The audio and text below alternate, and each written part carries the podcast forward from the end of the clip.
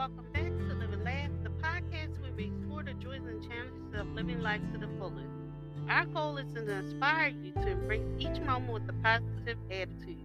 So sit back and relax and let's live and laugh together.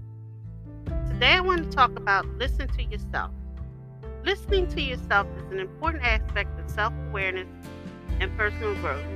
It involves paying attention to your thoughts, feelings, and intuition in order to make decisions that are true to your values and goals.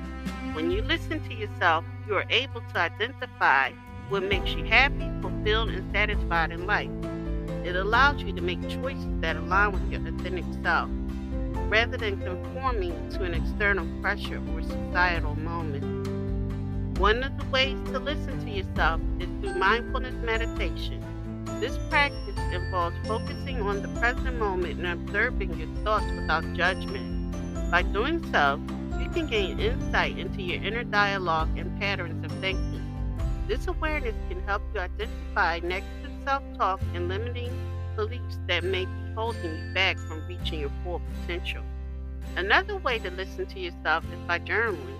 Writing down your thoughts and feelings can help you process emotions and gain clarity on what is truly important to you. It can also serve as a record of your personal growth over time. Finally, it's important to take time for self reflection. This can involve asking yourself questions such as What do I want to do out of life? or What are my core values?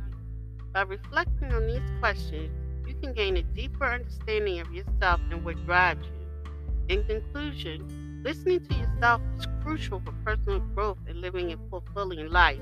By practicing mindfulness meditation, journaling, and self reflection, you can cultivate deeper understanding of your inner and make choices that align with your authentic values. Thank you for listening. If you know anyone that could benefit from this, please go ahead and share it.